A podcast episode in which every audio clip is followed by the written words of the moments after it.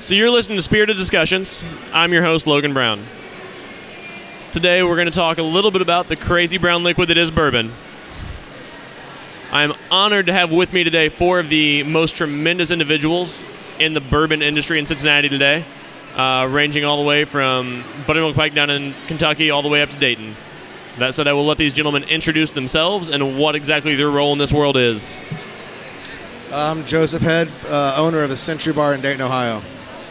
I'm Buster Danaher. I am a drinker. My name is Ed Bly. I run the whiskey program at Cork and Bottle. And my name's Alan Shepard, and I work for the Gallenstein family at Stadium Liquor in Covington. Gentlemen, first and foremost, uh, I want to say thank you and cheers for coming out. Cheers. Cheers to you, gentlemen.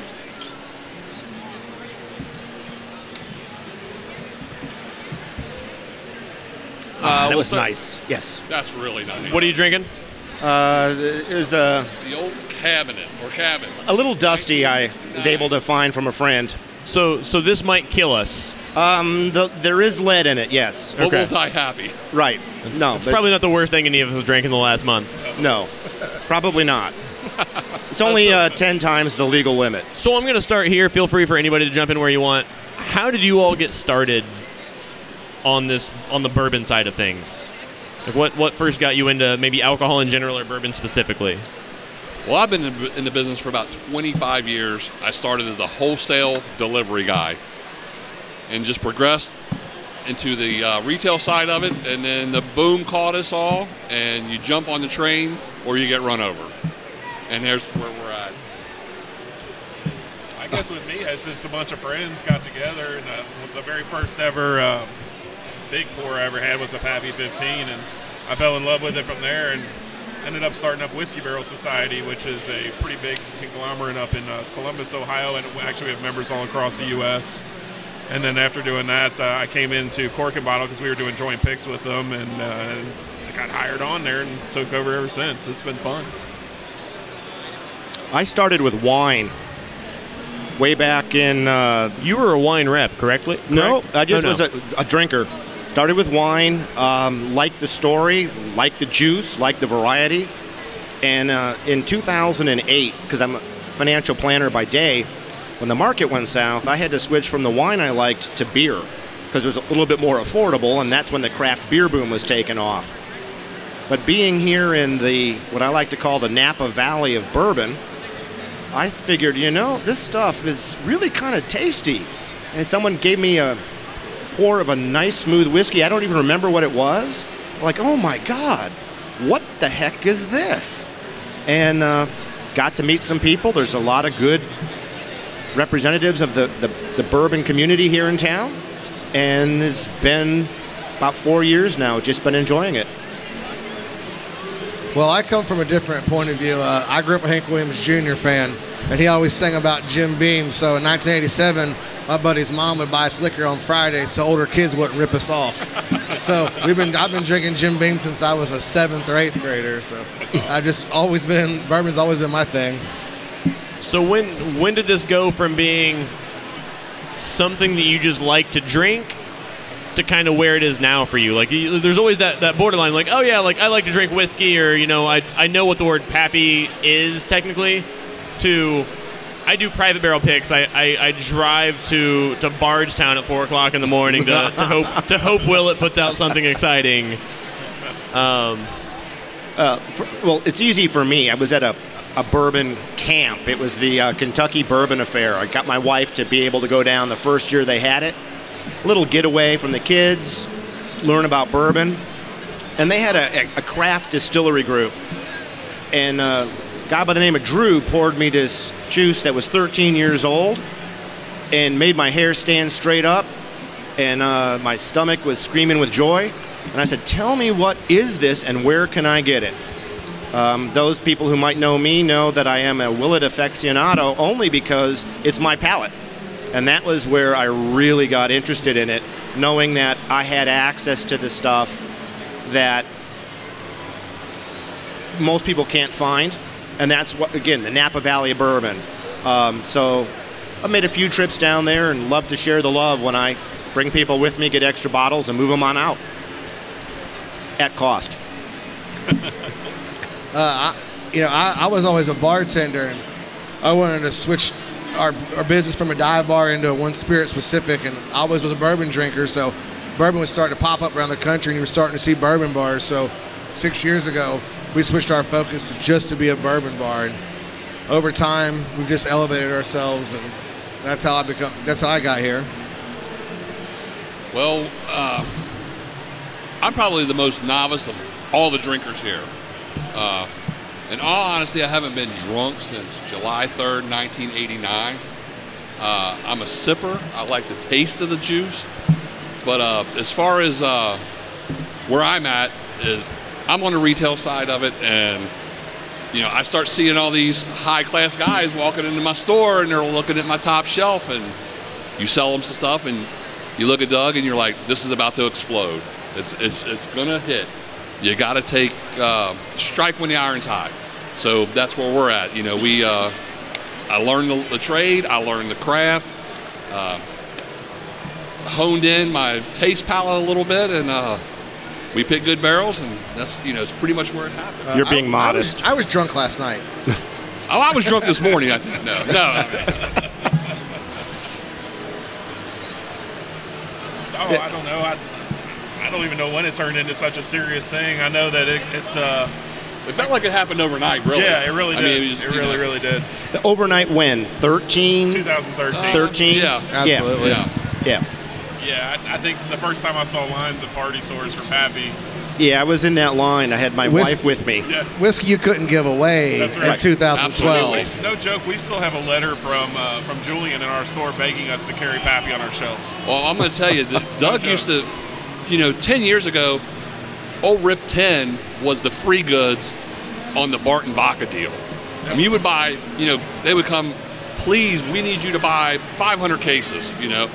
We'll give you ten cases of Rip ten for free to do that. And it's like, well, that's what you start doing. I mean, at one point we had probably thirty cases, and that was the twelve bottle packs at that time, the old short squats. And I looked at Doug and I'm like, you know, what are we going to do with this? He said, it'll sell one of these days. And that's, you know, and then it's, you know, we went from having, you know, we were pulling one out every couple months, and then we were pulling one out a month, then we were pulling one out a week, and then we were pulling one out a day. And Doug just, you know, he's like, I've, this is all free money to me. And I'm like, but this is, it's it's getting ready to turn. Right. It's, you know, we're going to have to start doing something now. Yeah. Well, you know, and that leads me to then a different question. And I've I've talked with a couple of my friends around this. I don't think the bubble's done, but I think we're hitting a different stage of it. I, I think we're hitting something where um, you won't find the next Rip on the shelf. You won't find any of that. You have to work to be able to understand bourbon, because it's Absolutely. Not that the price tag is what makes it good.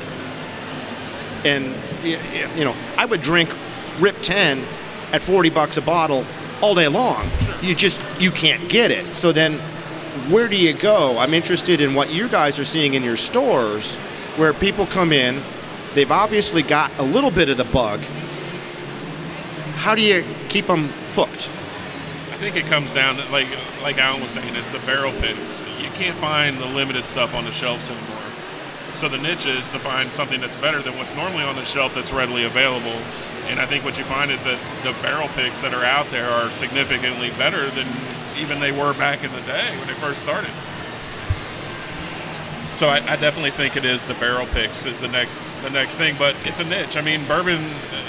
What's your demographic? ninety to twenty-five now? Yeah. It's right. not going to burst for a while. The only time that the bubble is actually going to burst is when there's more whiskey than whiskey drinkers. And you're and no joke, these guys were not prepared for this, obviously. That's why it's such a shortage now. Well, and so. It's not, to that same extent, it, you're not running into the same issue. You know, you, you can, you, to a small extent, look at craft beer as a small foreshadow for where we're at. Craft beer is fighting for shelf space, and you... Alan, Ed, you guys have looked like you guys have retail stores. You know how hard people are fighting for shelf space, and why won't you carry this six pack or this four pack? But beer's a lot easier to turn out, and nobody's sitting on beer for aging it. You know, it's, the oldest beer that I've tasted is a nineteen ninety-seven Bigfoot, and it was delicious, but that's a rare exception in the beer world. Right. But people are still buying up beer left and right, and whiskey, that'll be good for the next hundred years if if it's closed, and people are buying that just to sit on. So I, th- I think there's a lot more potential on the shelf space side there. It's um, possible. I think secondary fuels a lot of it too. I really, I honestly do. I mean, that's that started a lot of people into whiskey with the idea that they could make a fast buck on it. I mean, truthfully, that that's where it came from. I mean, the guys all get into it to make a fast buck, then they start tasting stuff like, oh damn, this is actually pretty good. And I think then from there you start progressing into it a little bit. I think the real problem with the bourbon craze today is whiskey's and bourbon's an affordable luxury. Everybody can't buy a sports car or vacation home, but the average income guy who's doing okay for himself can go to your guys' places and drop five hundred dollars to one thousand dollars and clear shelves. Yeah, mm-hmm. Definitely. But on top of that, I mean, even picks being sixty bucks are affordable for anybody. I think that's a great, valid point.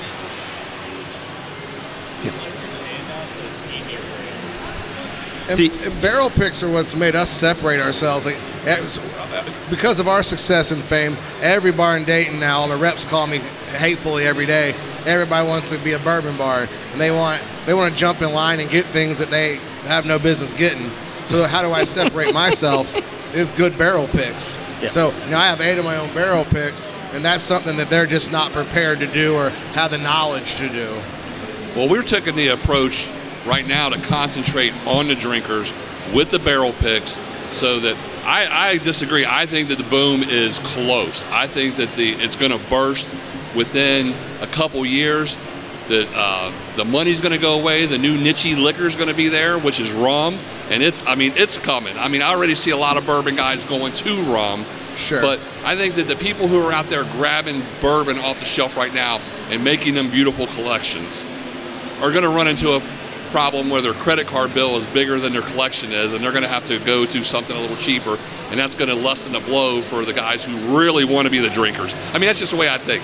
So we've, uh, uh, you know, we have uh, focused our goals on the drinkers that love bourbon, so that when the boom is gone, we don't have as many grab-happy guys right. that are, you know, and it doesn't affect us. Right. Well, to, to that extent, when you talk about, you know, what what the next thing is going to be, this is something I. that intrigues me a lot, because I think one of the things that's led to bourbon being so popular is the fact that bourbon has never been a known spirit for the most part until the last fifteen, twenty years. You know, people talk about, like, you know, tequila and rum's about to make this big explosion, but people have been saying that on the rum and tequila side for fifty, sixty years because it's been around for hundreds. Bourbon itself was a relatively new spirit to people outside of the Midwest. You know, if you grew up in the Midwest, yeah, of course you know about bourbon to some extent. It's kind of a household name. But you go out west and people are drinking Tennessee whiskey um, and things like that. I think one of the things that bourbon had in its advantage in launching it to the, the craze that it is now is that, you know, especially globally and even nationally to a large extent, a lot of people had never heard of or knew what bourbon was. So it wasn't just a spirit making a comeback. It was something altogether new. And I think that's something that rum, tequila, all those other spirits really struggle with, is a lot of people have already have preconceived notions about whether or not they like it, regardless of whether or not it's good. There's some phenomenal rums out there, there's some phenomenal tequilas out there, but a lot of people have already decided they don't like it, so they're never going to look at that row or that aisle in your liquor store. Um, but bourbon, they'd never heard of. Yeah, I'll, I'll try bourbon, because they don't even associate it with whiskey off the bat if you're not... I think, I think there's some merit to that for sure. I think, uh, but I don't know necessarily anybody's going to switch. Don't necessarily have to be the next thing. I mean, it's very possible that people just keep drinking it, but I think what's going to burst your bubble is going to be that there's going to be more whiskey readily available. Give it ten years and the shelves will be more than jam-packed. The Buffalo Trace stuff that's allocated now won't be allocated anymore. They're doing an upgrade down there. I'm sorry, you, they're doing what? They're doing an upgrade down at Buffalo yeah. Trace. Every one of the distilleries yeah. has got major upgrades, but there's still going to be this time lag. What what I think is we're a little biased of where we are, because we've had bourbon here for a while. But if I'm traveling and you, you go to a city, I was in a hotel in San Francisco, they had a Michter's rep in the lobby of the hotel doing a bourbon tasting at a at a kind of a mid-tier hotel to capture the people coming through. I think that the secondary artificial boom, where people are putting the stuff away because they're afraid that they're not going to get it, they're going to realize there will be bourbon available. Uh, I've taken a different approach with my own stuff. I am reformed. Uh, you know, very first time I ever got a bottle of Pappy, Someone offered me four hundred bucks for it. Pappy fifteen. So this is back two thousand thirteen. I couldn't resist because I didn't know all of the differences at that time. Now, every single thing in my cellar, I don't care if it goes to zero. I'm going to drink it. Right. And it, it, it makes me much more selective as a consumer. But store picks, dusties, even someone telling me something new. But it, to me, my biggest concern about the expansion is it's going to be the same thing. It's just going to take time for that bourbon to be what we want it to be, because you're not going to get it in four years. You know, from a bar standpoint, part of the boom is you have these twenty-year-olds drinking bourbon that didn't all, didn't used to drink bourbon. They're not going to stop drinking bourbon. I agree with right. Ed. And the one thing I think I tell people every time I do a tasting, the big reason bourbon's in the boom right now, this is the first time bourbon's been in favor in America when it was socially acceptable for women to drink in public. Mm-hmm. I agree. Women mm-hmm. are a huge part of the bourbon industry. I agree. When they were before, they were a lost part of the market because women just didn't drink like that. I think you're exactly right. Women, it's it, it's, it is, it's gigantic. Yeah. Um, and they, they have better palates than a lot of the men do. They Women, absolutely. Because men, while men are usually stronger and hunters and gatherers, women are nurturers. Women would taste everything before they let their children taste it. So women, over time, women's palates and tasting panels, they they always pick out things that the men don't get. Oh, I absolutely agree with that. One of our best uh, picks of the year last year was our ladies' pick of Knob Creek. And, you know, I thought I knew a little something about bourbon, and I thought I could pick my bourbon, my Knob Creek versus a couple other ones. And uh, a friend of ours, Phil, brought him in and did a blind taste for me. And I said, well, I know which one's mine. He said, which one is it? I said, it's that. He said, well, you're right. That's your store pick, but it's the ladies' pick. It's not yours. And that was the one that I clearly picked hands down. So I agree with that statement yeah. completely. Yeah, definitely. Well, and, and that's the thing that I think we're starting to see more of in is blind tasting. Because anyone that says, oh, yeah, I can pick this one out or that one out, uh, unless they've been doing it for a long time, they're going to have some challenges. That's all I do. I, I don't bartend anymore. All I do is corporate tastings and private tastings, and I only do them blindly. Yeah. And every single, not almost every single time, I always slip number five in. And every time I do it, every person in that room raised their hand and loves number five. It's always Wild Turkey one oh one. That's right. If I'd have told them what it was, they'd have told me they didn't want that hillbilly juice. But when they drink it for what it is in a glass, right. love it every single time. Absolutely. We have turned so many people on to the Russell's Reserve and some Kentucky Spirit where people said, well, I'm not a Wild Turkey guy. Right. I'm like, well, you don't have to be a Wild Turkey guy. Just try this. And it just it blows them away. The people are, pheno- are amazed that they're able to drink and like Russell's. So when you when you put that in the, in the concept of, of blind tastings and you know, you said if, if every bottle of bourbon you have value-wise goes to zero dollars tomorrow, yes. you have no concerns because you're going to drink it all. Absolutely. So with that in mind, I, I know you have you, you, you agree with things like six-year Heaven Hill Bottled and Bond is an awesome whiskey. That's still out there. A bottle, yeah, that's yep. a great bourbon to drink. But you also have, you know, things like the Kentucky Owl number six. I have four Russells. That's, Rus- I mean, that's close four, to two hundred dollars retail. Right. I got four Booker's Rye. Okay. Yeah, my so, yeah, wife that, loves it. So, so how do you, how do you as somebody who you know you don't mind the price point as long as the quality's there? No, how I, do you decide I, uh, what you're buying and what you're passing on the shelf? Um, um I think it's all price point for it, me. Yeah, I mean you have to you know if yeah. you've got a hundred dollar bottle and a twenty dollar bottle, and the hundred dollar bottle is better, but is it a hundred dollars or is it eighty dollars better? Right. You know, that's I, I always equate that in. Price point has to be part of it. Absolutely. Absolutely. The first bottle of bourbon didn't cost over fifty dollars until nineteen eighty-seven when Booker came out with Booker's. That was a first, and all the time bourbon had been on the shelf, first time in nineteen eighty-seven. And then what? Now we've seen this, these ridiculous spike in prices. But price is not indicative of quality when it comes to Absolutely. Bourbon. Absolutely. No, I agree completely. I think, I, I don't know, I think that there is definitely some quality that's coming down the road. I mean, look at what Smooth Ambler's doing. You, I don't know mm-hmm. if you've tasted their distillate yet, mm-hmm. but they're set to shock some people.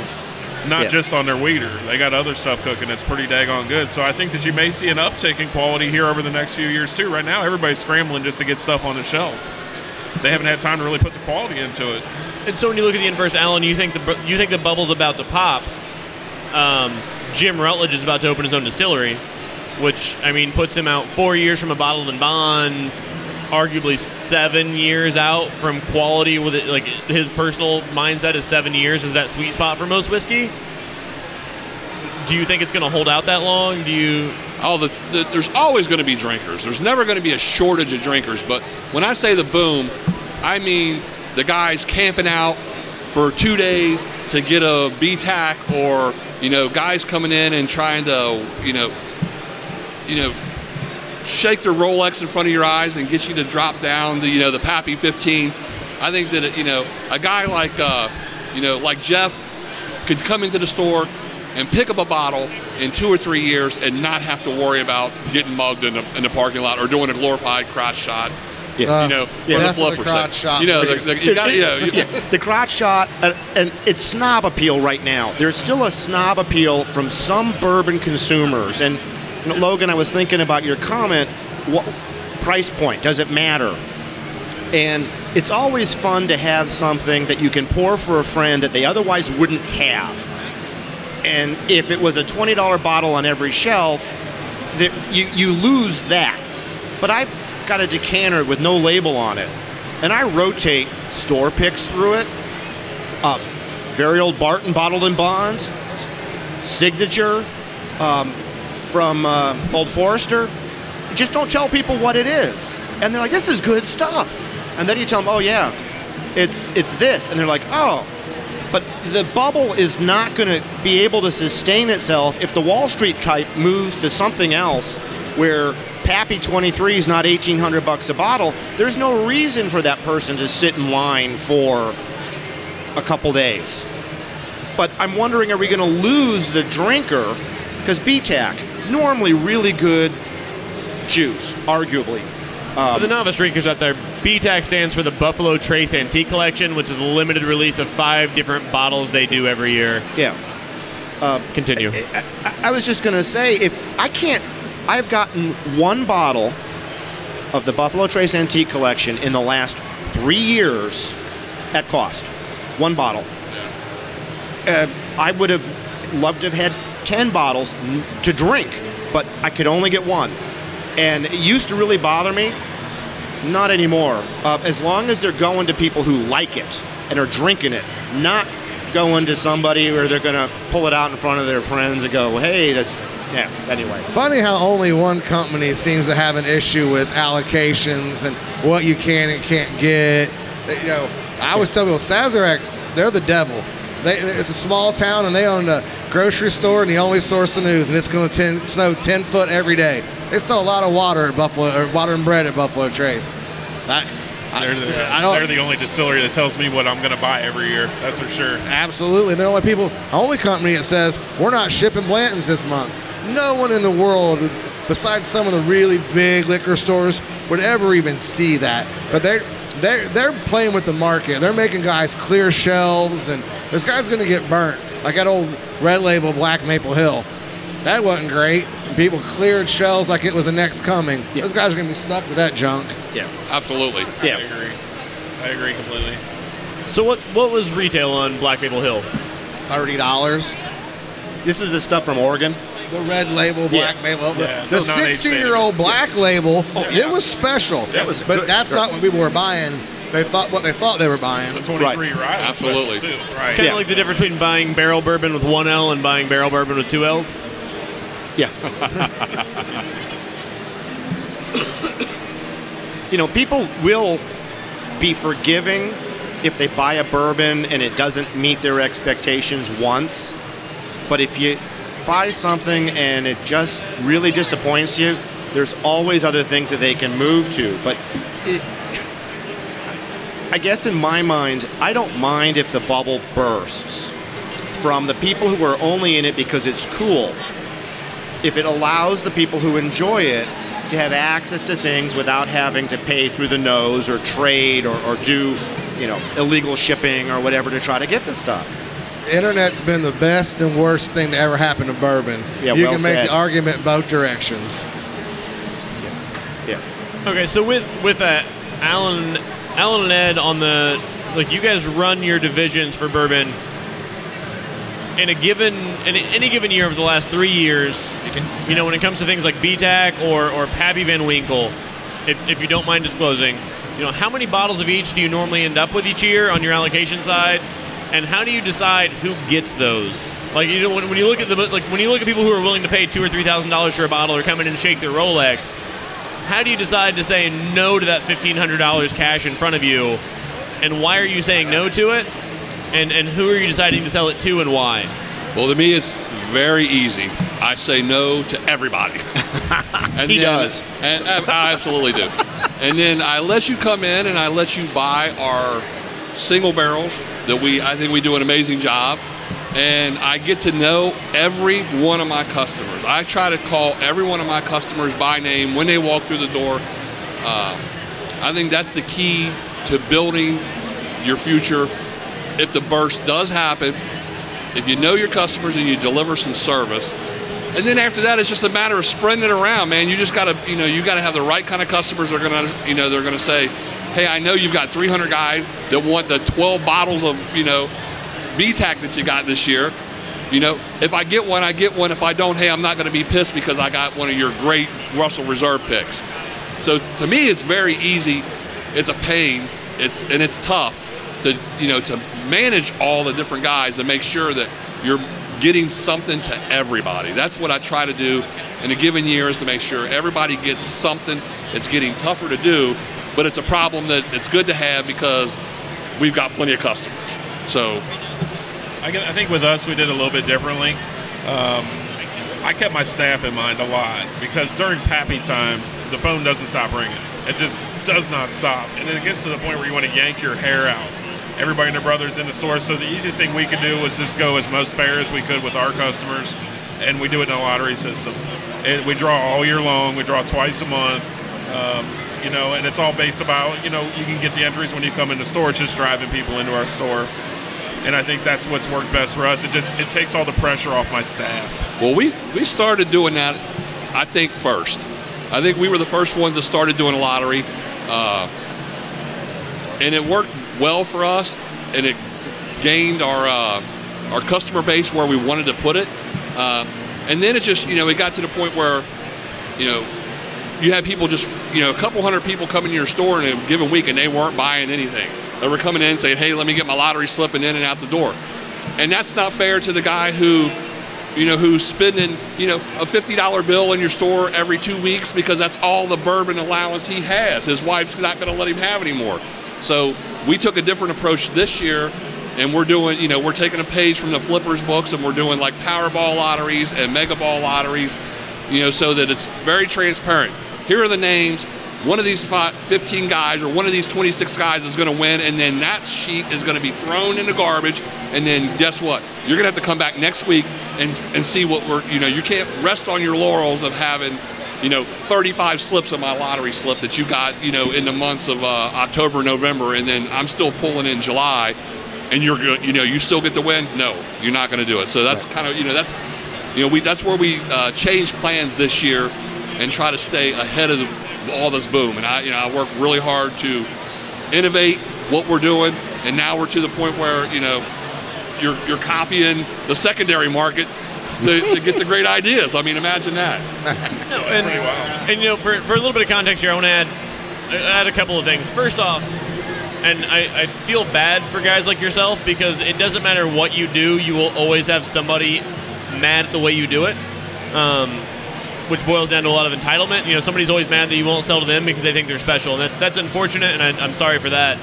But, you know, I also, uh, Party Source, who's, who's sponsoring this, this festival, and they do some great stuff. You know, for the most part, with rare exception, and when they get something, it goes on the counter that morning. Um, and it used to just go on the shelf, and they didn't care. And then they stopped bothering putting it on the shelf because it was a waste of their time to put it on the shelf when people were chasing the cart to the shelf. And so I, I had the opportunity to talk to them before this, and I asked them why they put things out just on the counter. And for a company that's that's employee-owned, that's that's that large, that gets a good allocation of a lot of stuff, the reasoning made sense to me more than I expected it to, which was we're not going to spend manpower or labor figuring out how to sell something that sells itself. And from that extent, like, you know, me personally, I don't have the money to walk into Party Source and spend twenty thousand dollars a year like I know some friends do. and I'm not begrudging them at all. Like, I, I wish I had that. But for them, and for for my benefit, it, it it makes it a little bit easier, because the only thing I have to do is be willing to have a morning off and, and go be there when it comes out, to be on the same page as somebody who spends twenty thousand dollars a year there. And they don't care, because whatever they sell it for is whatever they sell it for. It doesn't matter if you spent five dollars with them in the last year or spent a million dollars with them. I think it's a little um, different when you got stores with that size and that sort of allocations. I mean, Allen's even got more than we do. At Cork, we only have one store, and we're a medium-sized store. We're not a huge store. We're not a small store. We're right in the middle. So, I mean, our allocations are a lot less than what you even come across, or what Party Source. We're not even a fraction of what Party Source got. So they want to get it out and get it done with, and, and more power to them. I mean, I think, that, I think that's a smart move on their part. With us, we use it as marketing. See, we don't upcharge on our bottles at all. It's all it's all just normal retail, and I think that that's the most the best way for us to be able to do it with what we have to work with. Yeah, you can't put a value on the marketing dollars that a bottle of Pappy sitting on your shelf yep. for six months when those guys come in and they look at it, and you can't put a value on that. I mean, what's the markup on, you know, fifteen percent on a bottle, so you're making, you know, twenty bucks on a bottle. Right. You know, but I can't spend that twenty bucks on marketing and have fifty people come into my store on the, you know, I mean, it, that's what it boils down to is, is the marketing for us. Right, and I think it's the same thing, but I think that also goes the opposite direction, where you got stores that'll go and just blow it up and charge five hundred bucks for a bottle or something crazy like that. And that, it counts against you for marketing too, so it's actually costing you. Well, money. And that's, that's the two the twofold side of marketing. Like, do you think A, they're putting Pappy fifteen for two thousand dollars on their shelf because they want to keep it on the shelf to say they have it? Or do you think he's actually just that excited that? No, I think they're doing that, that just that to get as much, much bank in their buck as in their pocket. Because even bad publicity is good publicity for most people. Well, and then, you know, we'll occasionally price not to sell. You know, it's something that we don't want to sell. We want to have it on the shelf. But if a guy wants to come in and offer me fifteen hundred bucks for a bottle that I normally would charge one hundred fifty bucks, what are you going to do? You're not going to say no to that money if you're going to price like that. So, I mean, some of those stores, They they uh, they see the, the dollar signs. I mean, somebody's gonna go into that store and they're gonna see fifteen hundred bucks and they're gonna go, I don't care, I'm gonna buy it. So if they're only gonna get one bottle, I'm gonna get ten bottles at one hundred fifty bucks. He's gonna get one bottle. He's gonna get fifteen hundred bucks on it. So it's, it's hard. Yeah. It's definitely it's, a hard it's, situation. Yeah, it's complicated, and I'm very interested in the bar allocation in in, in in a second. But as a consumer, I've seen it all because I. had to decide, where am I going to go spend my money? Where am I going to be able, I've got a limited budget. Where am I going to enjoy where I'm shopping? And Alan mentioned, um, we had a conversation a week or two ago. I know I'm not going to get a bottle of B TAC. He's got fifteen times for every bottle. He's got fifteen customers who instantly would take one. At least fifteen. At least fifteen. It's more about, though, um, I enjoy bourbon. And I want to find a place where I can enjoy both talking about it and learning about what's new and what's happening. And the internet does that somewhat, but it's just gotten, I think, mean. And and and I, you know, for full disclosure, I'm off the secondary sites. I just said I can't even tempt myself anymore. So I'm still jonesing a little bit because it's only a couple weeks ago that I did this. I, I miss the action of just knowing what this stuff is. But I'm, I am on one site that's cost plus ship, and I love nothing more if I pick up a bottle and I'll put it up there, do a Mega Ball, which for people who are listening, it just uses the uh, the red ball that's drawn, and the fifteen people, whoever has that number gets to buy it from me at cost, and that's spreading the karma around. I agree. Um, Travis has done a great job with that page. I think. Uh I think there's a ton of different things that go into bourbon, but the thing that matters the most is the stories and the camaraderie that you get with sharing a bottle with friends. Yeah. I think that a lot of people that are just flippers when it comes to that miss that aspect of it. It's fun. It's fun for me when I have customers come in the store, because we have a tasting license, I can taste stuff with them, and we sit and just have a pour and talk. Right. Right. And I think that's a, that's a huge part of bourbon that, that gets lost on a lot of guys. Well, now I'm very interested in the the, the bar allocations, and uh... I, you know, I, I'll tell you what, it, it's a little bit of what everybody said here. A, I don't care if I ever sell a drop of Pappy Van Winkle, but it just looks good for me to have them on my shelf. I have three hundred seventy-five whiskeys on my shelf, one hundred sixty-seven bourbons in a control state. I'm doing something. But the first thing everybody comes in, they want that Pappy Van Winkle. How many of those are private barrel picks? eight. That's awesome. What uh, barrels do you have in right now? What's that? Which barrels do you have in right now? I have, uh, I'm the only bar in Ohio that has a barrel, a private barrel of Antique Weller. I have an Eagle Rare, uh, Kentucky Spirit, a Russell's, seventeen ninety-two, my Woodford blend, Buffalo Trace. I have another, I have an Eagle Rare, if I don't know if I said that or not. I have another Russell's and Kentucky Spirit and another Woodford blend on the way. So yeah, tell us how you pull that off, Joe. I'm yeah, always that's curious. Serious for Ohio.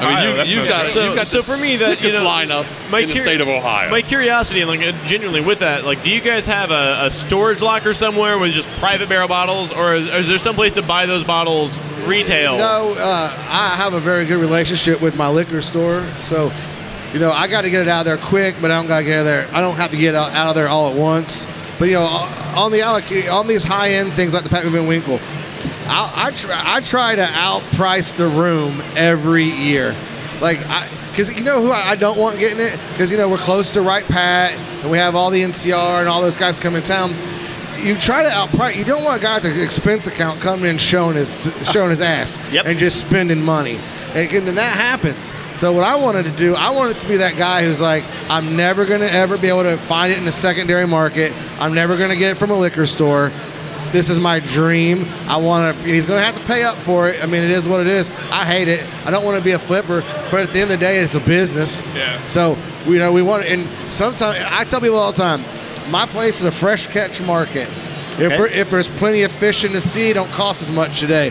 But when I, if I get one bottle of George T. Stack like I did last year, one you gotta you're gonna have to pay real up for it. But it don't matter what I charge, you can't keep it on the damn shelf. And you know, as again traveling a little bit, was in a bar in San Francisco. They had Stag at fourteen dollars a pour, and was up in Cleveland at a different place, and they had Booker's twenty-five at fourteen dollars for a two-ounce pour.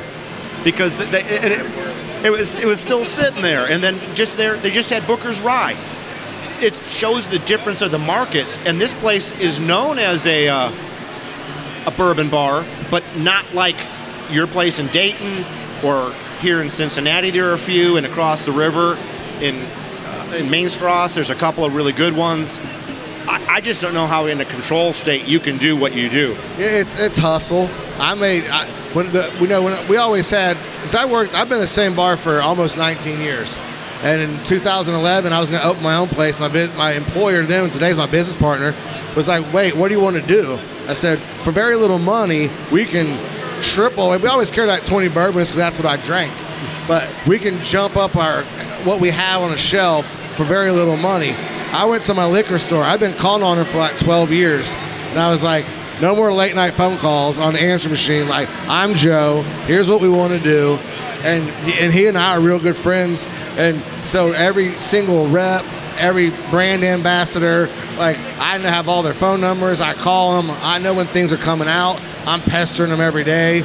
You know, just fighting for every little bit I can get my hands on. So you're like the average customer. Going to the liquor store looking for the good stuff. Okay. Yeah, the only thing is when it comes to liquor store, I get first dibs at all of it. Right, but it's even tougher for him. So then you're like a really good customer. Um, yeah, I'm a I'm a very good. I'm a five, I'm a four thousand dollar a week on a, customer. On a side note, somebody just dropped off a what appears to be a mystery sample of something. Uh, I assume it's it's obviously whiskey. It might be bourbon. If it's not whiskey, we're all gonna go punch him. That's fair. So does, I'm not punching him, man. He hits back. Does does. He likes single it. Single barrel fireball. Uh, All right, so the only tip is single barrel fireball. Does uh, it, do any of you gentlemen have any guess on what it is before we find out what it is? Uh, Eagle Rare. He's wearing a Remus hat. Yeah. I'm guessing it's an Eagle. Eagle Rare.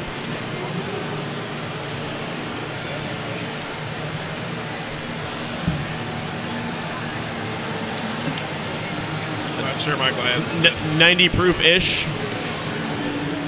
After six samples, a barrel proof. It's bourbon. Yeah. Yeah. It's, like, it's true. Everything tastes like water. We've been drinking barrel proof all night.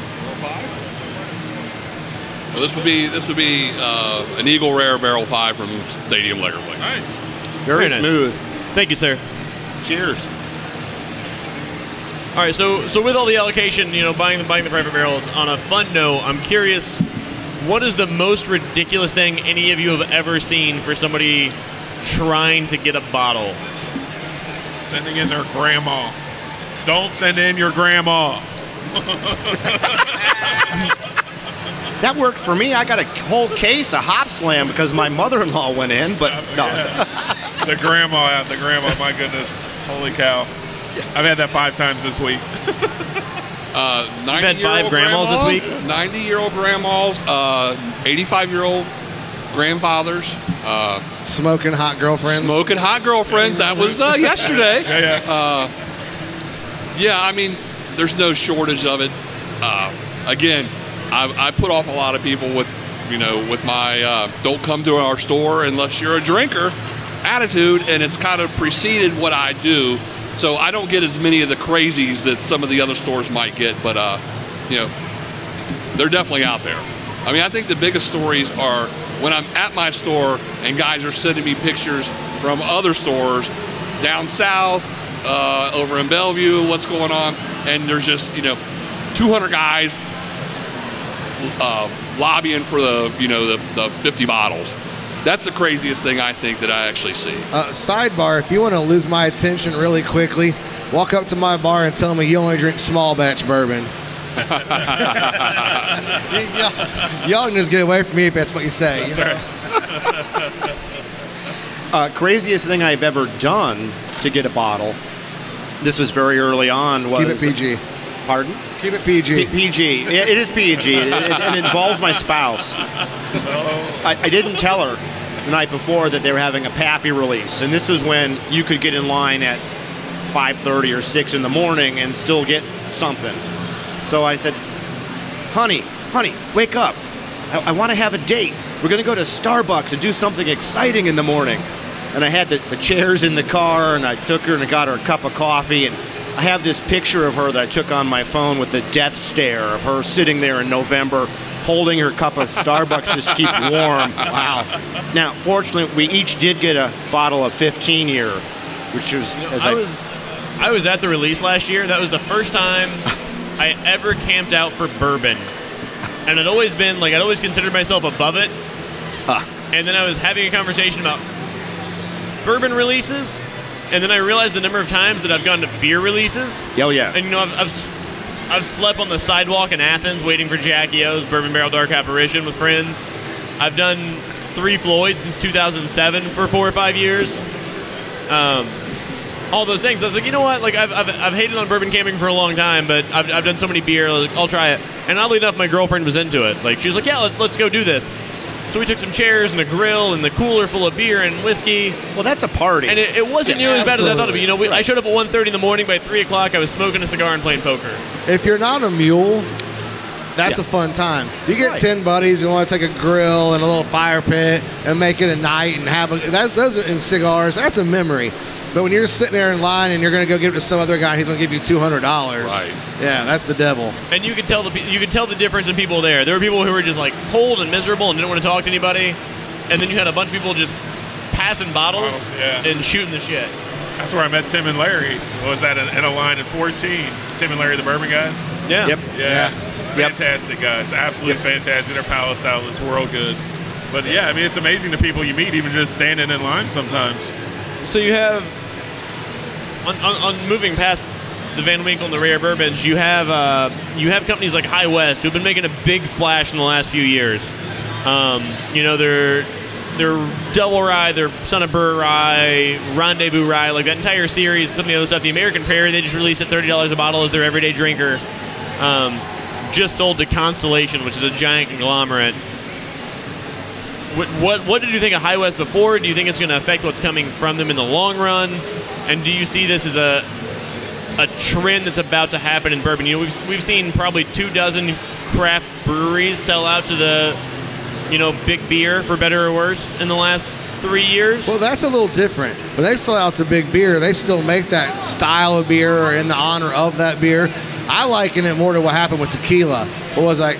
ninety-eight nine, or two thousand two, three. Patron had, and Los Santos? Well, they had the agave shortage. A disease ran through the agave plant. So those big companies, I mean, they weren't doing it to be hateful. If you have a giant company, they went and bought up all those mom and pop tequila places. So bourbon's the same thing. I, I, You know, you got to get back some of that stock you sold off, as we were starting to see. You know, Indiana's out of good juice. We're starting to see that every day. Absolutely. Yeah, I mean, M G P's been putting out great stuff. It's amazing. They used to be the black sheep of the bourbon world, and all of a sudden people started realizing, hey, they got good juice, you know.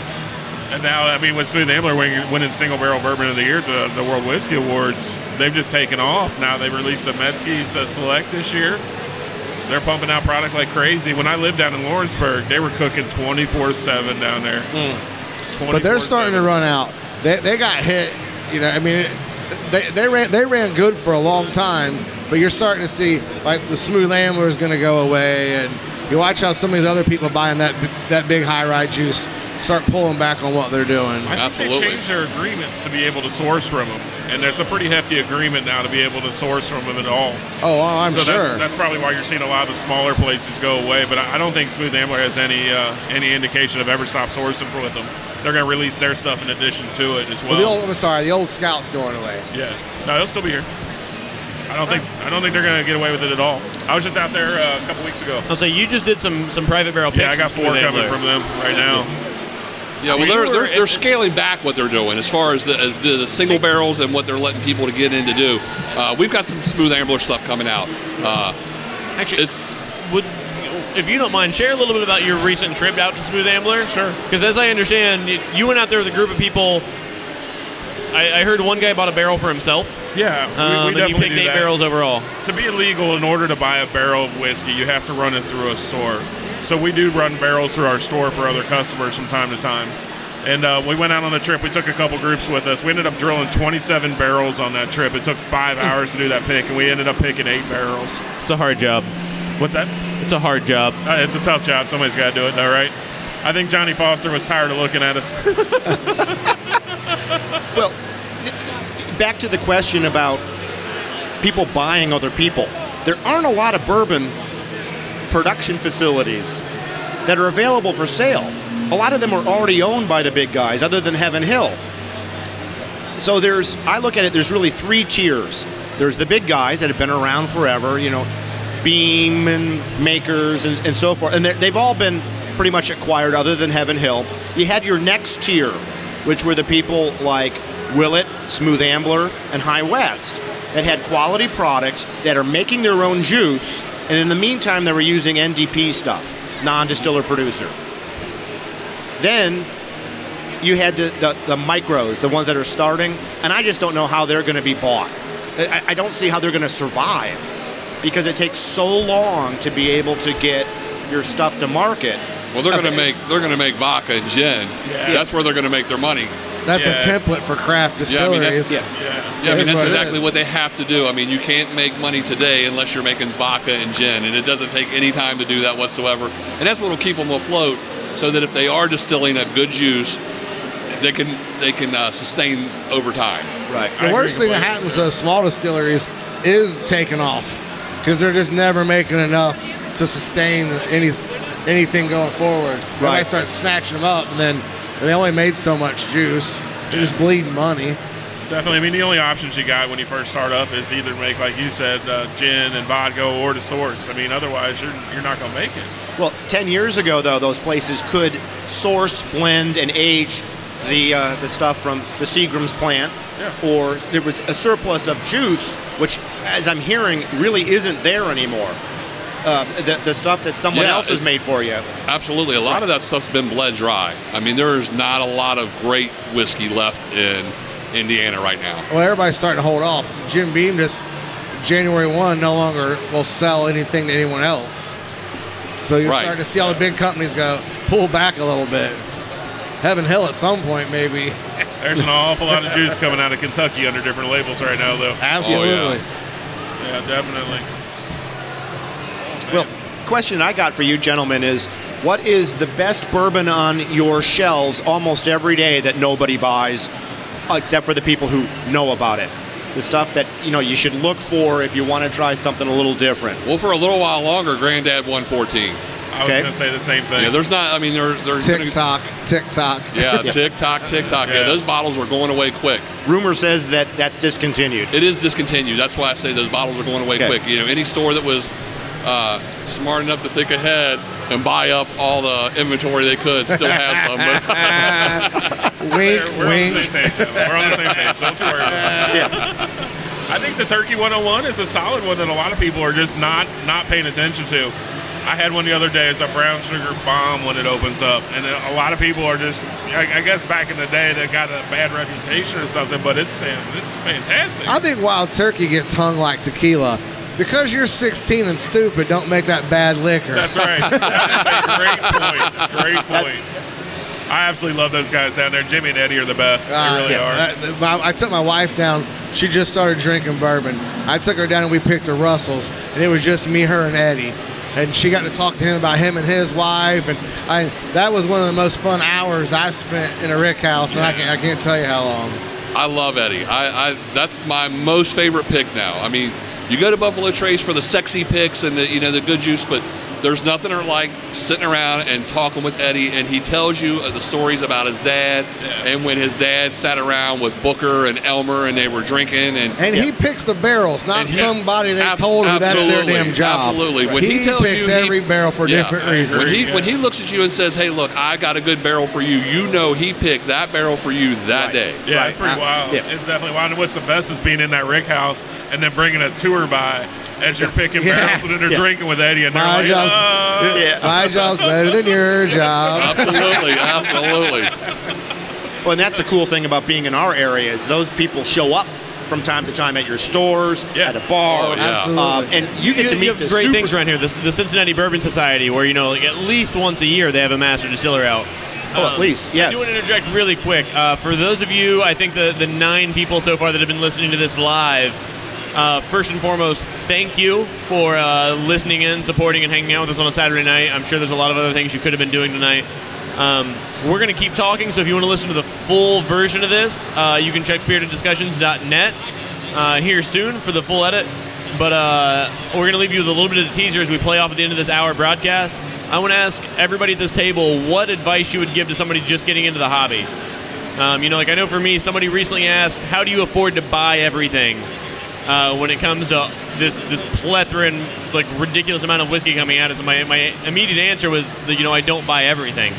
Right. Um, well, I got a good answer for you. So I got a good answer the, for after you after the too. break. Good. Yeah. I say find five or six good people, do bottle shares, and buy and try everything. But you're going to have to find some people that are going to you know have like minds with you and go out and share. I mean that's that's what it's about.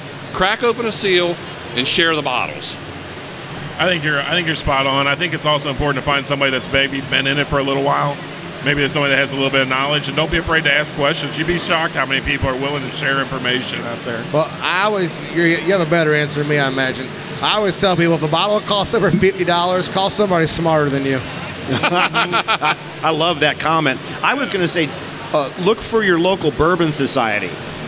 Uh, and here's a plug for the Greater Cincinnati Bourbon Society. We meet second Monday of the month. The location varies, but you can find us on Facebook. And people there often bring bottles to share. And it's a way that you can talk to someone without having to shell out a price of a whole bottle to see if you like it. The second piece of advice is we've got great bourbon bars in our area. Don't think that you can go on a Friday night or a Saturday night when it's slammed and talk to your... Uh, your bourbon expert there. But if you have a chance, take a day off of work and get there when they're opening and sit there Absolutely. and say, here's what I want to do. I want to learn about bourbon. Can you um, help me? Pour me a flight of a couple of different ones so I can learn. And that way, the money you would have put chasing these expensive bottles, you might find you don't like the juice. Absolutely. Yeah. Yeah. I think it's also important also to stop in all of our establishments. I, don't, I think Alan is more than willing to share information. You're more than right. willing to share information. I'm definitely willing to share a yeah. pour. I think everybody here wants to help you succeed, help help you find something that you're going to like. Cause and you guys both do something that I really appreciate that that I don't understand why more stores don't. I recently took a, a big trip down to Louisville and came back up through Indiana. And I, I went with a friend and we stopped at a plethora of stores, and we probably stopped at five stores that had store pick whiskeys, be it Buffalo Trace or Knob Creek or something like that, that didn't have a bottle of that for me to taste. And it's not that I don't want to support those guys, but you know, on the note of the variants you can get in a bottle of Private Barrel, you know, first off, personally, I can't afford to buy a bottle of Private Barrel at every liquor store I stop at. But you know, guys like you, like I, you know, I've, I've gone into Cork and Bottle before and, and needed to get food before I went home uh, because that's got so many Private Barrel selections. Yeah. Um, you know, the first time I ever walked into Stadium and finally had the chance of meeting Alan, you know, he, he pours me four samples and says, "This is the gamut of what we run." Um, you know, it really helps shape that drive and, and where you go. So when I walk into a store that says, you know, we care enough to buy a Private Barrel, but no, you can't taste it before you buy it. You know, I, I think one open bottle probably sells an extra twenty a lot faster. I, I would. What, what I like to do is I would speak to what all of you just said. Uh, now, don't come to me on a Saturday night at nine o'clock. You're going to think my bartenders are hateful. They're not hateful. There's a line outside to get in. But if you come in on a Tuesday afternoon and you act like you give a shit about bourbon, you want to learn, I'll start pouring you stuff and you won't have a bill when you leave because I'm excited someone wants to know. And right. like, let's taste things. I'll take you through it. You email me, call me. Well, I'll meet you down there, and we can have some fun because you're going to make a customer for life. Right. You know right. what I mean? There's right. nothing that makes us happier than sitting down and sharing pours with y'all when you come in. And, and I'm sure you're confident Absolutely. in your picks. I mean, they're fantastic. I tried them, and I'm confident in my picks. So it's not an issue for us to share with you and, and to share some knowledge at the same time and to help you learn and help you along your path. And, and I got one more point is after you've done that, if you're going back for another tasting or, or with people, taste it blind. Taste it without knowing what it is yeah, because sure. you're going to be influenced by the label or by the price point. Absolutely. I, I can't tell you the number of times I've been humbled where I thought I was going to know something and th- that my favorite bourbon of the night wasn't the expensive, super sought-out bourbon. And it, it, it does change your perspective. Um, also, make sure you have a driver. Yes. If, you're, if you're sampling a lot of bourbon, yeah, this definitely. stuff can sneak up on you. It, you know, you, you want to make sure you're going to be able to repeat your visit without having to uh, wait six months. Yeah. Water's free. Yes. Yeah, definitely. Yeah. Definitely. Yeah. Uh, before we go into the next thing, uh, we have a Private Barrel pick. Uh, we, we, we have some phenomenal liquid on the table here. I'm not going to say what all of it is. Uh, but if everybody would like to, to pour a little bit of this Buffalo Trace. Yeah. Uh, you know, Party Source does a bunch of Private Barrel picks. Um, this pick in particular is coming from the Quaff Brothers, which is typically their beer division. Um, and I'm re- like, I'm excited about this on a different level. Quaff Brothers, if you don't know, is uh, is run by the beer division at Party Source. And basically what they do is Party Source buys a bunch of Private Barrel liquor. And what they do is they take that barrel that they had, they give it to a local brewery to age some beer in, and then they do a Quaff Brothers release, which is a local brewery aged in a, bur- aged in a beer barrel. It's a great program. This is the first time they've done a Private Barrel liquor, and I'm excited to see how this goes full circle, to see the Private Barrel that they pick themselves then turn into a Private Barrel beer as a Quaff Brothers beer release down the road. And be able to see that beer, that beer aged in this barrel and taste the whiskey and the beer side by side. That's what I do with every one of my barrels. When I, my barrels come home, I take them to Hairless Hair Brewery in Vandalia, and they and we bar- and I take a bottle of whiskey and we drink the whiskey, and they bring over beer to me, and then we do barrel aged one off beers, and they're always sold at my bar. So we definitely do the whole full circle thing with our barrels. We're doing a very similar thing actually with this barrel from Eagle Rare, the eleven year. I got an Urban Artifact down in Cincinnati that has a uh, vanilla stout in it right now. Oh my goodness! I'm pretty excited about. We've done a we've done a our, and I'm sneaky my favorite. We've done a barrel aged barley wine. We've done a barrel aged chocolate peanut butter porter. Oh, there you and go. And then next week we have a uh, barrel aged maple brown ale coming out. Wow, nice. Yeah, nice. Now, uh, question on those: are they draft only? Or Absolutely, are they bottled? No, they're draft only. Draft only. Growlers. Did you do you feel growlers it, it, at all? We're, we're friends. All right, but not everybody. a lot of it, I mean, because there's huge crossover between beer drinkers and bourbon drinkers, Definitely. whiskey drinkers, Definitely. and the barrel age is is the rage. Absolutely. But there's a difference because so many of these are very limited. Um, when it's aged in that barrel, sometimes they don't work out. So it, it's all a matter of getting the. Uh, Um, the right combination, and then when that hits social media, it explodes because people know this is a good thing, and it's gone among people who like to drink it. Because yeah. it's there's not a huge market for flipping growlers. No. Right, right, right. No, we actually bottled ours, I think. Oh, we're you gonna, did? We're cool. going to do one of the seven fifties at twelve percent. So it'd be pretty cool. We're really excited about it. It's a fun, it's a fun way to see that barrel through. Yeah, it's pretty cool. And make a little more money off of it. Mm-hmm. They ain't free. They ain't free.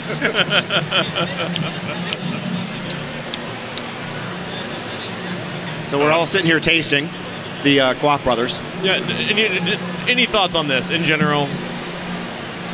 I, I know. I know it's hard. We've drank a lot of barrel proof stuff already. Um, I like that. That's solid. It's smooth. It's easy. Um, no harsh notes. It's. It's got a good mouthfeel, which yeah. I always look for. The I want that creaminess feel. In the middle. You know, you know what I like. Uh, it's gone sideways, Logan. Um, I get a teeny bit more spice than the traditional Buffalo Trace, just a little bit more, especially on the, on the back, um, back end. Yeah. Um, My palate's not totally wrecked after some of the other stuff we've had, but nice. And the, the, the neat thing about most barrel picks that I found is, as a consumer, you don't pay a big premium for those. So you've had people vet this stuff, people with a palate who might come through and say, you know, we liked this one.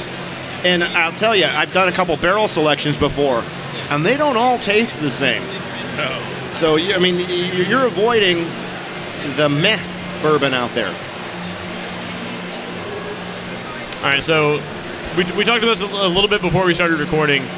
Uh, and I know Heaven Hill and Very Old Barton got referenced. A couple of your favorite bourbons that are on the shelf right now. Like, if you, if you don't want to camp out for Pappy or B TAC or, you know, rob a bank for secondary prices. I like the, bur- the barrel bourbon. That's really nice, along with uh, the Smooth Ambler single barrel is really nice, and uh, of course I always like Booker's. Booker's is solid. Yeah, what, what's the story uh, for those of you here? Uh, what's what's if, this? What? If you're looking, there's uh, if you go over to the Booker's booth tonight, they're pouring Tookie's Invitation. Oh, wonderful! Oh, okay, I'll have to give it a try. Yeah. I was the only person who knew what that was when they were unpacking liquor yesterday. I'm like, hey, that's yeah, yeah, hell yeah. Barrel bourbon. What's the story on that? Because I mean, I've seen the different releases. It's an N D P. They've changed horses a couple times. Um, it's Tennessee whiskey now. I believe it's aged so it's uh, in Kentucky. Oh, oh, it's Tennessee whiskey. Yeah, so it's either. I believe that's the case on the newest releases. Okay. okay. But uh, it's a cash strength, non-charcoal mellowed, non-chill filtered. It's okay. It's pretty serious. It's about eighty bucks a bottle? eighty, ninety, yeah, depending on where you get it from. Okay. I think anytime you got an N T P, though, their price is going to be a little bit higher because they have to pay for the whiskey, too. So, sure. I mean, I mean no, no secret, I love the Heaven Hill White Label six-year-old bonded. Yes. Now, but my everyday drinker, I keep about two hundred twenty bourbons in my bar at home. I don't go out anymore. I just drink at home. Yeah. Uh, I have a little whiskey eccentric bar in my house. But uh, Old Granddad Bonded is my hands down my everyday drinker. We're the number one account in the country for Old Granddad Bonded. No kidding. We go through eight hundred bottles a year. So that's a barrel every five weeks. We do three cases a week. That's our household fashion is made out of that. But I, I, I tell people all the time, they ask me, like, what should I have in my collection? Or I have a nice whiskey bar at home. I always say, do you have Old Granddad Bonded? Because if you don't, you we don't have a whiskey collection. That's a Swiss Army knife. You can add rocks, you can add water to it, soda, and there's no wrong way to drink bourbon. Just keep drinking it. We want to keep selling it. Absolutely. Well, I'm gonna go. Like I'm gonna go off of bourbon. I'm gonna go, gonna go to a rye, and it is a little more difficult to find. But for me, Sazerac rye, Baby Saz, the six-year-old, um, in the funky kind of Constellation bottle, it for, for the twenty-five, thirty bucks that it, it goes for. It's a great drinker. Oh, yeah, I feel like that's the anti-rye because I like it and I don't like rye whiskey. Okay, yeah.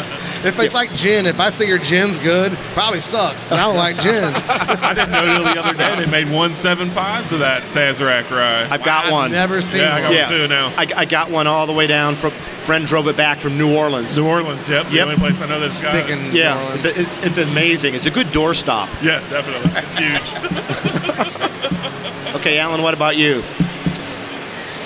I like Knob Creek. Knob Creek. Uh, Knob Creek's, you know, single barrel Knob Creek, they're so different.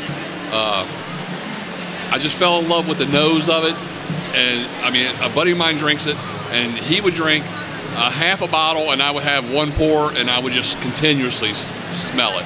I just, I love it. It's got the best nose, of, to me, of any bourbon. Now, I mean, I, we're all, I mean, my nose is pretty big, but you know, it, it, you know, it, it, it, I think it pulls it in. But I mean, that's my favorite as far as the uh, on the nose, and on the drink, it's you know any Gallenstein single barrel.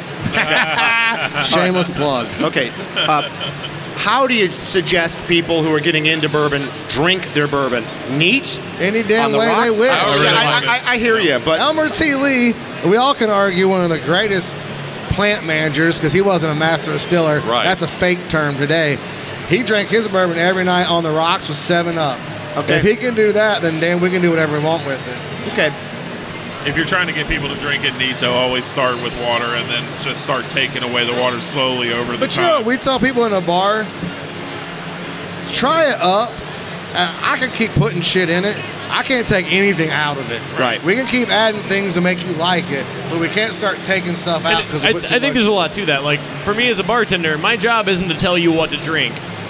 You know, I've, I've, I've had people come in and order McAllen. Although they want you to. I've had people come in and order McAllen twenty-five and soda. It's a hard way to spend and, money. And, yeah. You know, I've, I've, I've made a comment, you know, about, about big spending, so they at least knew what they were, uh, could make sure they knew what they were ordering. But I've had guys who knew they were spending one hundred fifteen dollars on that to mix it with soda. Go for it. If that's what you want, more power to you. Not how I would do it, but also I don't drink mixed drinks in general like that. Um, But I, I, I agree with what you're saying. You know, you, you can always add water or ice or something else. Yeah, but if you're, taste, if you're tasting something new, you should always start neat, in my opinion, and, and go from there. It doesn't matter what I'm drinking. My first sip's always neat ninety-nine percent of the time, and then I go from there. Well, we have a bourbon club. We're not reinventing the wheel, and that's how I move all those whiskeys you might not sell on a daily basis. And it's funny. They always start with the old-fashioned. Maybe they'll pull back to a Manhattan, and after a few weeks, they, they're like, just give it to me straight. Like, you know, hey, we gotta pull back and gotta get away, get, gotta get away from that big whiskey thing. Like, we all know whiskey has a flavor. But once you get away from that, it's not like as much flavor as wine or that poverty shit beer, you know, whatever.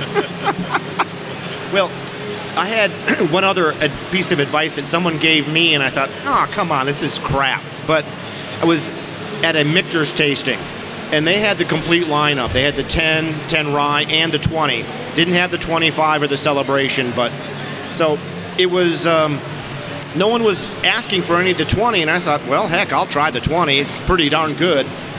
Uh, the person said after my second or third pour, they said, now do me a favor. Let it sit in your glass for fifteen minutes. Don't touch it. Just let it sit there. Then come back and smell it. Just said, it'll be a completely different bourbon than what you thought was before. And I'll bet you that after this specific bottle, you will get um, a s'more. And I said, okay, really? And I, I would have bet money that I wasn't gonna get a s'more out of this bottle or this little, this pour, and it was amazing, dead on. I got the graham cracker, I got the marshmallow. Oxidation's important. Yeah. yeah. We, I know when we talked about earlier, Ed was disappointed that wasn't already open. Uh, we have a we have regulars who the O K I. If they'll come, they come every Monday, and if it's an open bottle, they'll drink the, the whole time they're there. But if you crack a new bottle, they won't have it. They feel like it needs to be open for a day or two to, before it tastes like it should. I think my customers get tired of hearing me say, you got to give it four weeks. Have a pour out of it, put the cork on it, stick it on the shelf, and come back in four weeks. Four weeks? If changes. You're, if you're not going to drink it when it's at its prime, why are you drinking it at all? And it's just a matter of having a little patience, because it's amazing how much each one of them changes in the bottle. Well, you know, just in the glass. Yeah. You see people around sniffing a glass for an hour after it's over. Oh, it's like, yeah. If you'd have waited ten minutes, it yeah. might have been closer to what you're looking for. Well, I even, I even have a little trick to speed that up, and you have one drop of water, literally one drop, and give it fifteen minutes to come back, and it's, it's very similar to what it'll be like once it opens up. Not exactly, but very similar. Well, you know, it's funny when we were talking about... Uh, I got sent up to Canada for the release of the one hundred percent Canadian rye, and they were very generous people. But when we walked in the door, they said, you can drink whatever you want, any way you want it, the whole time you're here, and they meant that. But the first glass, we asked that you only drink it with ginger ale. because we made it to be drank with ginger ale. Hmm. So, and, and after that, they didn't care what you did to it. Right. But for them, that's that's the intention in which they made it, was to be drank with a little bit, little bit of ginger ale. Another uh, another tip for new people starting in it is look up on Yahoo, look up a bourbon tasting wheel on Yahoo and images. Absolutely. Yep. Golly, that helps you so much to understand what it is that you're smelling, because it starts with the broad smell and taste, and then it kind of vocalizes it the further out the wheel you go, and it comes in so handy just learning what it is that you're smelling. Once you understand what you're tasting and smelling, it makes a world of difference. It's hard to associate flavor with your vocabulary sometimes, yeah. but like you said, seeing it in front of you, yeah. it makes a big difference. Definitely. And they're free on there. You can find them any day you look. So, I mean, my suggestion would be to take any bourbon cocktail and substitute a good añejo tequila. All right, gentlemen, uh, I, I want to wrap this up uh, a little bit. So first and foremost, I want to say thank you to uh, Brew Festival in general for letting us do this. Yes, cheers. Uh, this yeah, looks cheers. like an excellent event. You know, this is this is where this is actually probably ahead of where uh, Winter Beer Fest was ten years ago. Uh, it's it's a phenomenal event. There are dozens of vendors. There are five pop-up bars. There's a V I P speakeasy. There are past hors d'oeuvres. Uh, tons of stuff to try. It, it's it's a great event. And I've that's been why impressed I with re- the crowd as I've been seeing the people here. It's, it's a nice crowd today. Yeah, and familiar that's, faces. Yes. That's why I want to wrap this up, so these guys who have been uh, at this table with me can actually enjoy this festival a little bit. Uh, I want to thank uh, Northside Yacht Club, who's doing a pop-up bar. Uh, Wise Guys Lounge, who's running the speakeasy bar in the V I P room. Uh, Wellman Browns, or Wellman Brands for doing a, a tiki bar.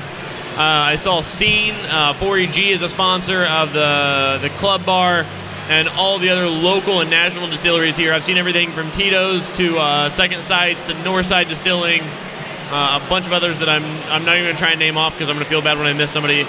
Uh, thank you, gentlemen, for participating. For anybody listening who wants to get into bourbon or who is a bourbon expert, it doesn't matter where you land at. I promise you, if you go to the Century Bar in Dayton or Stadium Liquor in Covington or Cork and Bottle down in Buttermilk Pike, you are going to find something that you like and something worth your time, and some guys who really want you to spend your money the best you can. And that doesn't mean spend the most, that means spend it the best. Uh, come and check it out. Does anybody else have anything they'd like to add? I just say cheers, Logan. This has been a lot of fun. Yeah, yeah, yeah, thank right. you yeah. for inviting yeah. us. Yeah. Cheers, thank you. Cheers from sure. Proof. Yep. I appreciate all the excellent pours. This yeah, absolutely. Definitely. Thanks for That's what bourbon's for. Right. Yeah.